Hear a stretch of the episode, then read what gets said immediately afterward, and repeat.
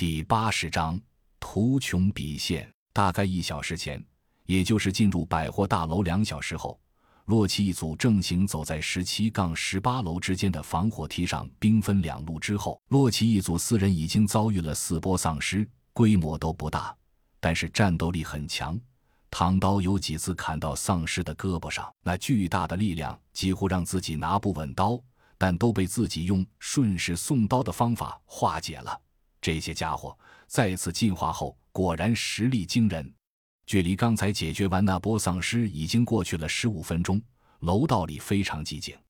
洛奇看着前面的 C 零六八，心中感慨万千：这家伙真勇敢啊！哼，虽然嘴里喊着担心害怕，每次丧尸来袭，他却毫不慌乱。啧啧，尤其是刚才转角里杀出一只追猎者，自己都吓了一跳。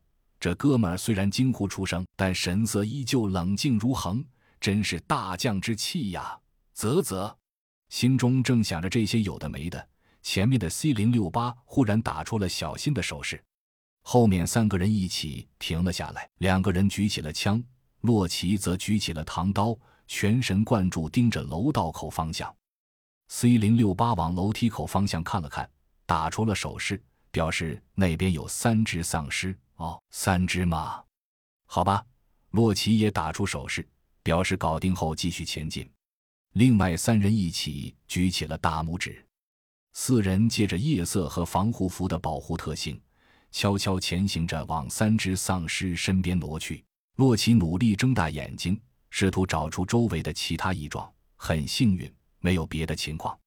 四人靠近到距离三只丧尸五米的地方，除洛奇外的三人举起了手中的消音冲锋枪，刚要开枪，忽然，三只丧尸身后不远的地方发出了一点轻微的声响，尽管声音不大，但在这浓浓的夜色中还是格外清晰。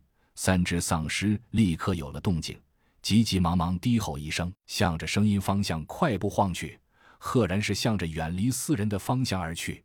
那是一只猫吧？洛奇打出手势，表示不要射击，直接通过。四人猫着腰，趁着楼梯口的丧尸们专心追那只猫的档口，快速通过了十八楼。一转眼，已经挤到了十八杠十九楼中间的位置。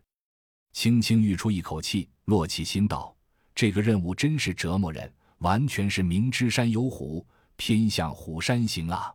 兄弟甄小杨说的对，这种隐患不能留着。绝对不能留着，留着就不知道会在什么时候轰隆一声，所有人都被炸得粉身碎骨。所以还是尽快解决为妙。接下来的两层楼无惊无险，一行人已然来到了二十一楼，距离目标位置只差一层楼了呀！